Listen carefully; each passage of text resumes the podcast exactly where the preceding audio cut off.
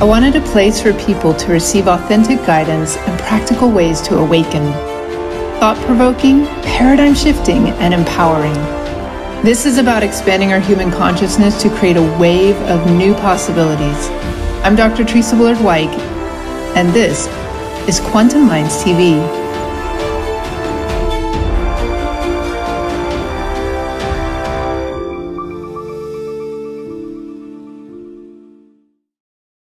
Welcome back to Quantum Minds TV, where we take a deep dive into various perspectives on what it's going to take to create a shift in human consciousness.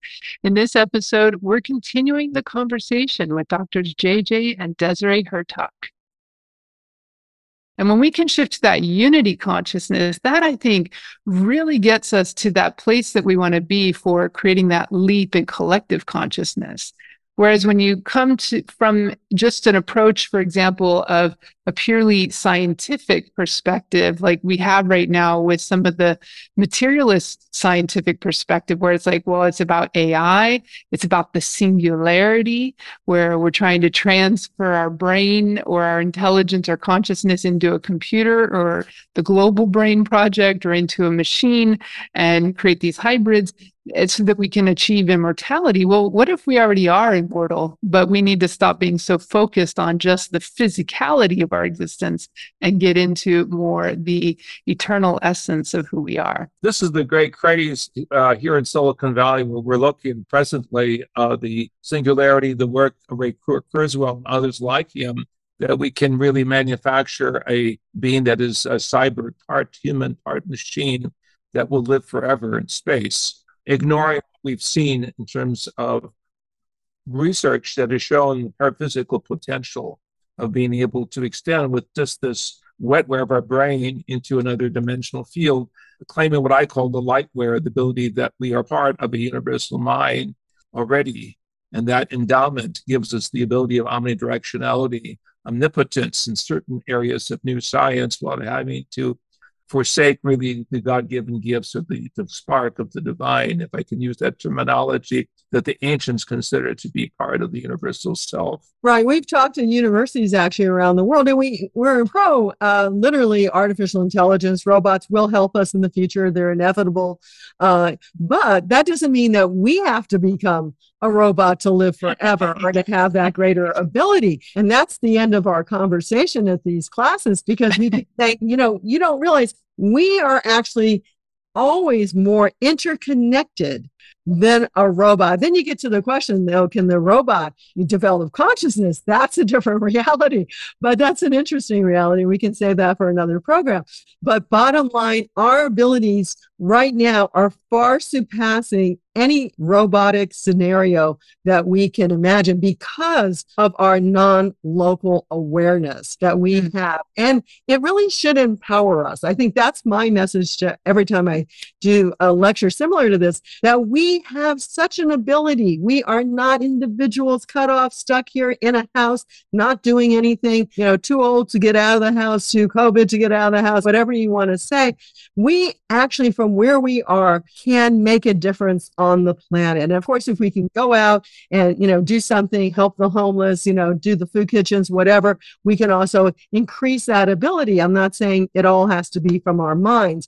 We have to be living productive beings, both in consciousness and in physicality. The ancient mystics, we call the Kabbalists, were able to come up with this concept of I am the human I am of self realization connected with the divine mind, the higher I am. Ehyeh Asher Ehyeh, the terminology I am that I am, suggesting that there was an understanding of non-locality in some of the ancient philosophers. But we're also encouraging people, and this might sound a little strange, to use that what we would call women's intuition or higher intuition to know what to do, to kind of foresee, because we have that ability to foresee something into the future. We can actually kind of know, you know, what my my friend Elizabeth Rauscher, she was older when we uh, worked with her, and I would say, Elizabeth, what do you want for dinner? And she'd remote view the food store and she'd actually tell me what to buy. I mean, you can do all this. I love that. It was such a practical experience. Uh, but you know, whatever, you know, you pull up to, during COVID, you know, what pump do you pull up to that won't get you COVID if you touch it? You know, these are all things that you have, to, you have the ability to do where to go, when to go, and you'll run into people you haven't seen. You have this interconnectedness that you don't, you couldn't even imagine. Your intellectual mind cannot produce what your higher cosmic consciousness mind can guide and to guide you. So, so let me ask you, let me ask you this before we go on to another so there's the intellectual there's the possibility of this right we're we're telling people that they have this possibility of being far more awakened far more aware far more connected to a unity consciousness being able to remote view and all of this. And then there's okay we can use our intuition but the question that a lot of people out there are going to be asking is how? How do we wake up to this? You know how do we shift from being so focused on it's all about the outer dramas of our world today that we're fed by you know media with to recognizing that the power is actually within us and we need to look at creating that change within. And then how do we start to access that? So how what would you suggest? Well in our studies uh, with uh, the academy for parapsychology and medicine here in northern california also our studies with various think tanks has shown that deeper levels of meditation activate a consciousness shift and from the normal third dimensional black box reality into a higher level of consciousness assimilation. Our work also with uh, music and acoustical physics has shown that the mind can be entrained by certain sounds introduced from the musical artistic environment that can also bring together the left side and the right side of the brain, the male and the female, so to speak, into a, a, a collective awareness. There is also training that can take place by a person who is a gifted shaman or psychologist who is aware of the mind potential. We work with Credo Mutwa, a Zulu shaman in South Africa for many years, who was able to show how the power of the mind could actually make uh, water ripple on a stream or on a lake bed several kilometers away, or Elizabeth Rauscher's work that would be able to show how the mind could influence uh, the activity on a uh, petri dish in a different laboratory uh, a couple kilometers away. So there's this unknown principle of energy transfer that takes place. Right. So what I would say is make it known. That's my first thing is realize you have that potential. If you don't think you have the potential, then it really doesn't mean anything. You're never going to get there. So know that you have that potential. That's first and foremost.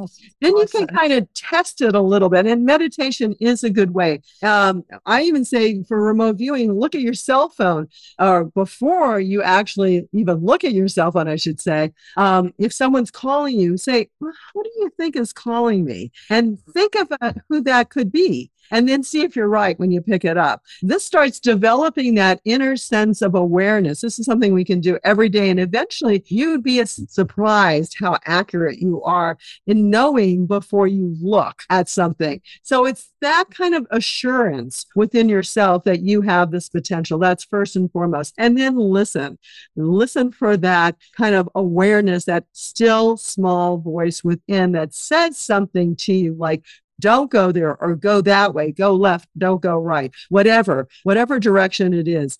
And then you start developing your own inner awareness. And really, remote viewers have been teaching this as well. Mm-hmm.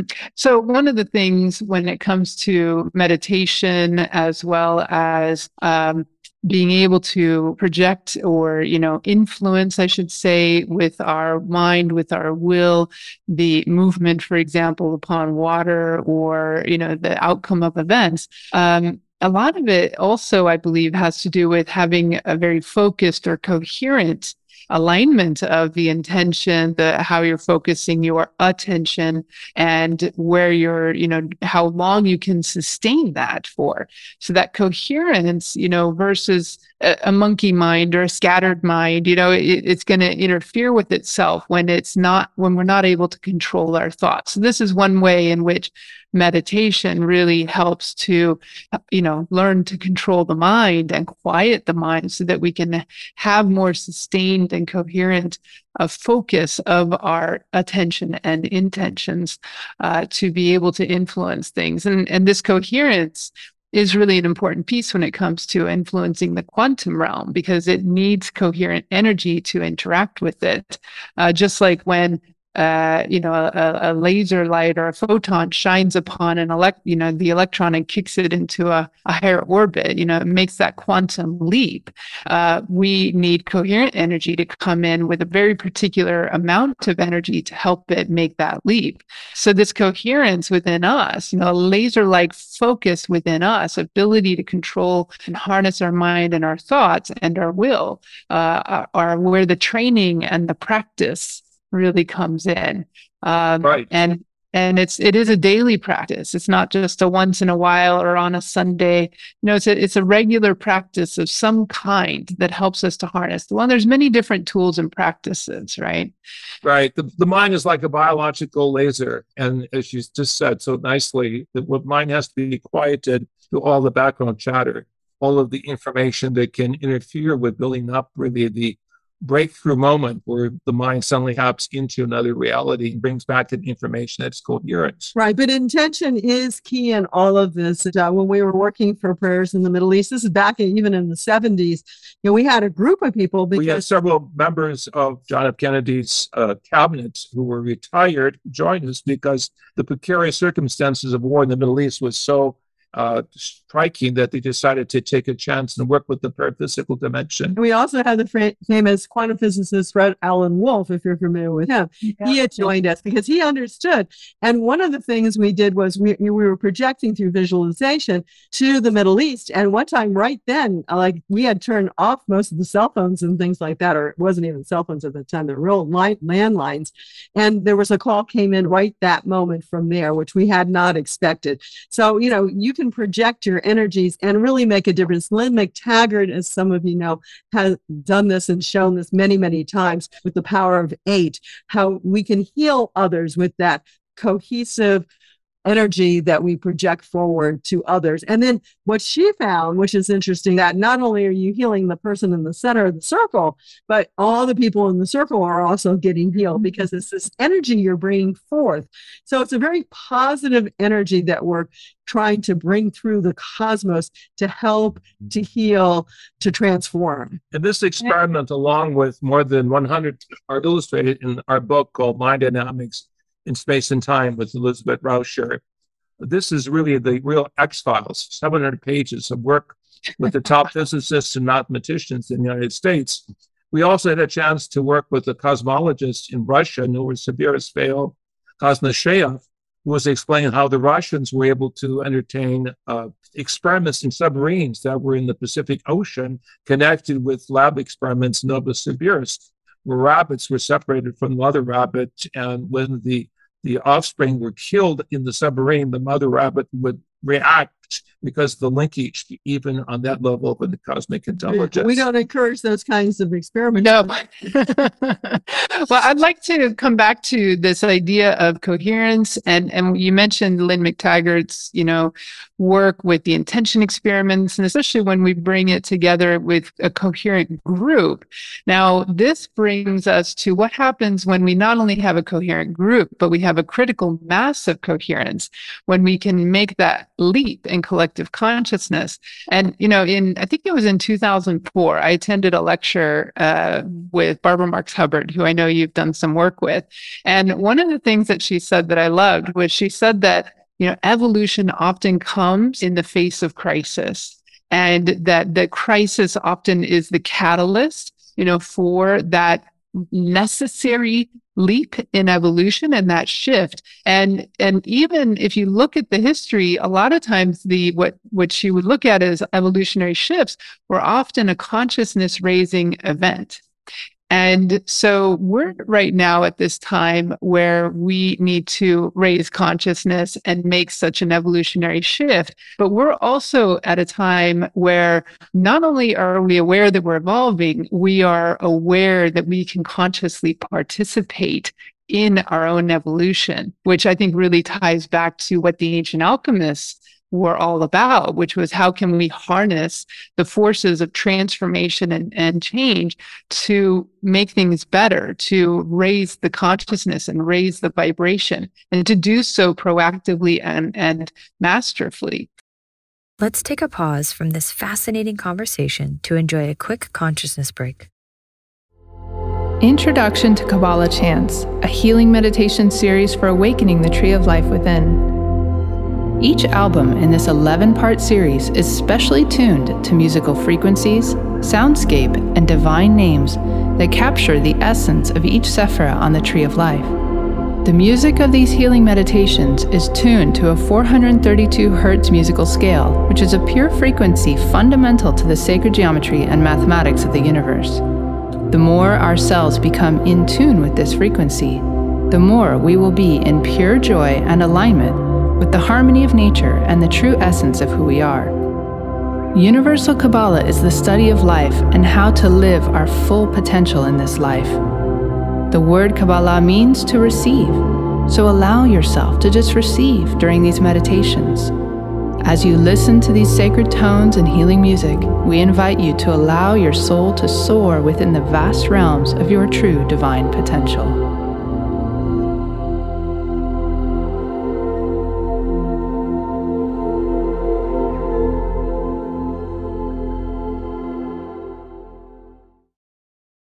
So how can we become, you know, social alchemists of the human race to help us create that leap in human consciousness? And and Barbara Marx Hubbard even talked about coming into an age of, you know, really consciously evolving uh, and to do so at a collective level. So maybe you can share a little bit about your uh, work and your interactions with Barbara Marx Hubbard, and also how you see this time on the planet and this leap in consciousness that we need to make happening. Right. So yes, Barbara said, you know, you're going to have to go through crisis to go to the next positive step forward because she saw that, you know, I don't believe crisis is necessary. Dr. Deck has this book, End of Suffering. You know, we don't have to suffer to make the change, but it seems that as a humanity, we tend to take that direction sadly sadly. But yeah. technically that just brings us into the next quantum leap because we seem to be survivalist we continue on and we find ways of making changes. And i believe even with we talk about the environment even with the environmental crisis that we are facing, I believe we are, there are solutions that we can come up with. How fast we come up with those solutions, we've had literally 50 years in a certain sense to have come up with those solutions, and we've been slow paced to do it. Now we're getting through crisis. Now maybe we'll do it in five to 10 years, which is a sad situation, if I can say, for the human race. I want to say one other thing that I'll let Dr. Hurtak talk about Barbara, because we were some of our oldest good friends for many, many years. He's known her literally for 50 years. Of course, she's been passed over for a couple of years now. But bottom line, there was on the internet something called the WebBot project. And they would go look at crises throughout the planet and they would report on these crises like possibility uh, of this happening, of that happening. And they found when they reported on it, that people would read about it. And these crises then they felt were adding to the manifestation of them. So they actually stopped the project. I, I think that's a really critical aspect. They stopped putting the information out because it was all negative. They were saying, well, what could happen? How could that could it be? This is what could happen. They that's, stopped. If I can, that's that's really interesting because it's exactly what the mainstream media is constantly doing. It's focusing on the negative, right? And it's driving. It's the cosmic turnoff. It's the cosmic turnoff rather than seeing really the fantastic universe that we live in, the great breakthroughs and discoveries that we're making, showing us that we are living cosmic citizens already in this biological form. But to go back to Barbara, I met her in the uh, 1970s, early 70s, when she was promoting what she called SynCon, which was bringing together high technology into a dialogue of how we can discover the new image of humanity, our cosmic potential. And then later she graduated into spirituality in reflection upon New Testament. She felt deeply the inspiration of the Christ ideal, the model that we were all interconnected with a higher consciousness experience.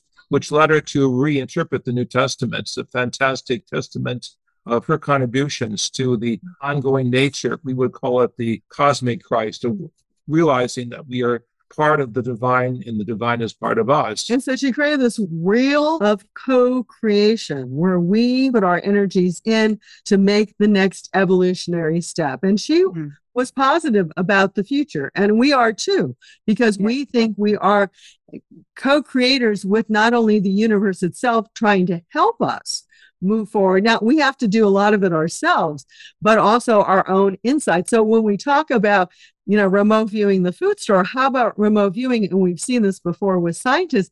What that's technology to move forward with, how to design new technologies, how to improve humanity.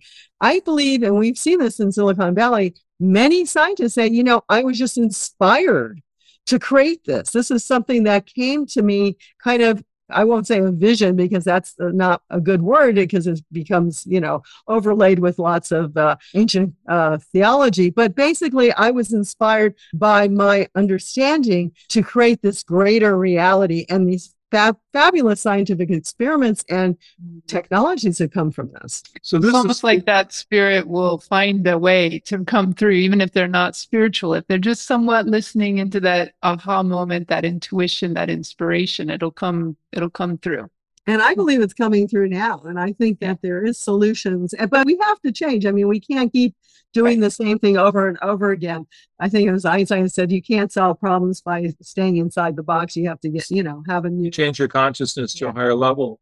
Yeah. This is the exciting moment that we're living in. Uh, we're not religious window shoppers. We're not looking just for the bits and pieces and the fragments of reality. We're looking at the holistic picture. And that is why our organization, the Academy for Future Science, means Science guided by consciousness, the realization that consciousness is the center part of the whole evolutionary process, as Max Planck said in the 1930s.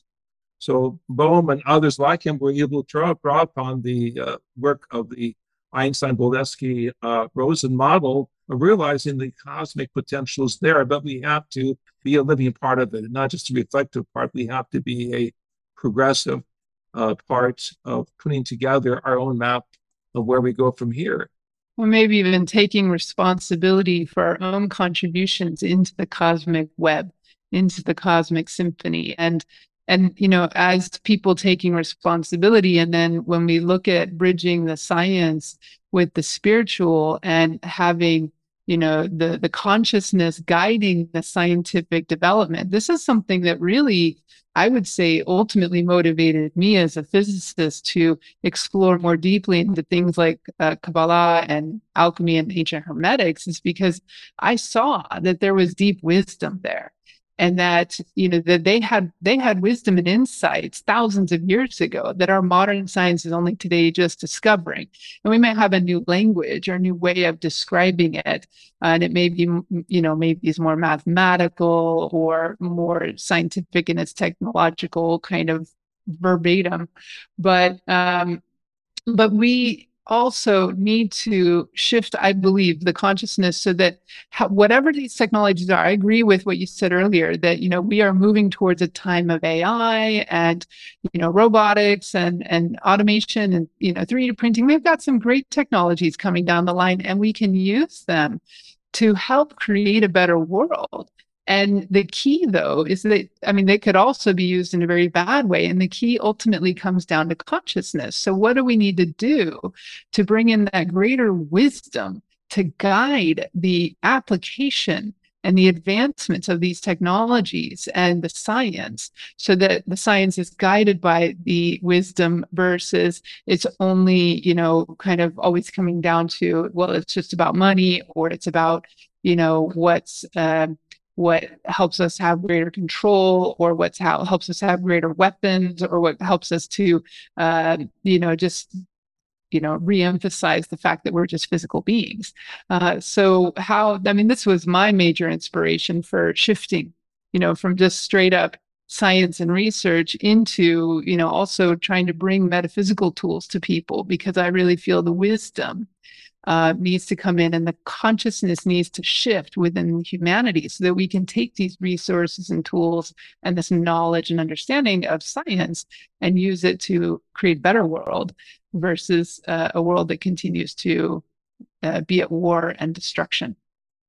Right. You use the word uh, orchestration or orchestra of events in space. This has been also our interest uh, going back to work with Dr. Puharich in the 70s, who was working with what's called ELF, extreme low frequency modulations from space, suggesting that our mind is part of a proton matrix and that we are working with uh, very subtle uh, aspects of vibration. And if these are scaled up, as the ancients in India believe, we realize that we are an orchestration of life. And that Dr. Stuart Hameroff has taken this concept of orchestration into a new understanding of his work with uh, tubular process of the brain.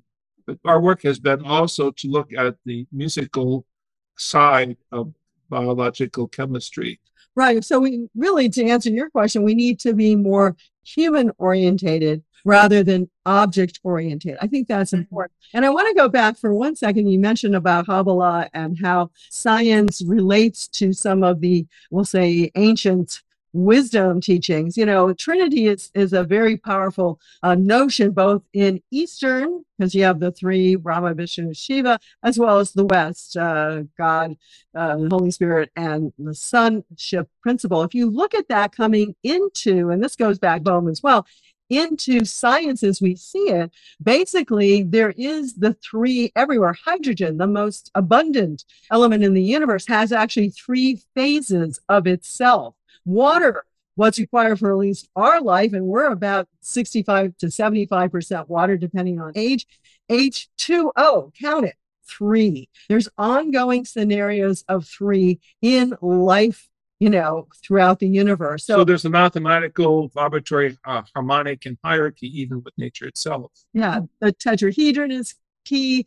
The ideas of pyramids, those, you know, that's something that we've studied. It's all part of that basic notion of life. And that, I think, is the information pattern that Bohm was talking about from the implicate order, which we consider part of, like we'll say, the substratum of creation that makes everything what it is, to the explicate order, which is us, which is the manifestation of that implicate to, order. To the new science that we are an orchestration of wave and particle resonance. Mm-hmm. And that as we begin to come into a holistic awareness, we gravitate into a global tone, realizing that a small percentage uh, of thinkers can actually change the vibratory matrix of how the human race works. This was the right. theory of uh, the late astronaut Edgar Mitchell. If we can raise human consciousness one or two percent, we can reach critical mass that's tipped the paraphysical imbalance into one of harmony so that that critical mass and that critical mass is you know 1% 2% 3% but it's a small percentage of the collective of humanity that when we can create that coherence of a, that collective of that you know small percentage of humanity we can have an instantaneous up leveling of the whole collective consciousness. People of course will always still have a choice but it'll be a lot easier for them to up level or to raise their consciousness to that new level of awakening and awareness of our interconnectivity. And, um, you know, I love uh, what, how you mentioned the power of three and the Trinity. I actually have a whole episode on mystery teachings of the power of three and how it even comes in not only with the you know the kabbalah and you know the tree of life we also see it within physics within particle physics within the quantum realm and how they, they always show up in these sets of three, and it's pretty phenomenal. Join us again as we continue to dive deeper into this fascinating conversation with the Hurtaks on the next episode. This conscious conversation was created, produced, and recorded by Dr. Theresa Bullard Whyke in collaboration with Drs. JJ and Desiree Hurtak and edited by Verse Content and HH Films and Photo. The theme music was created by Tim Mountain of Even Load Productions. Quantum Minds TV is a product of the Quantum Learning Academy.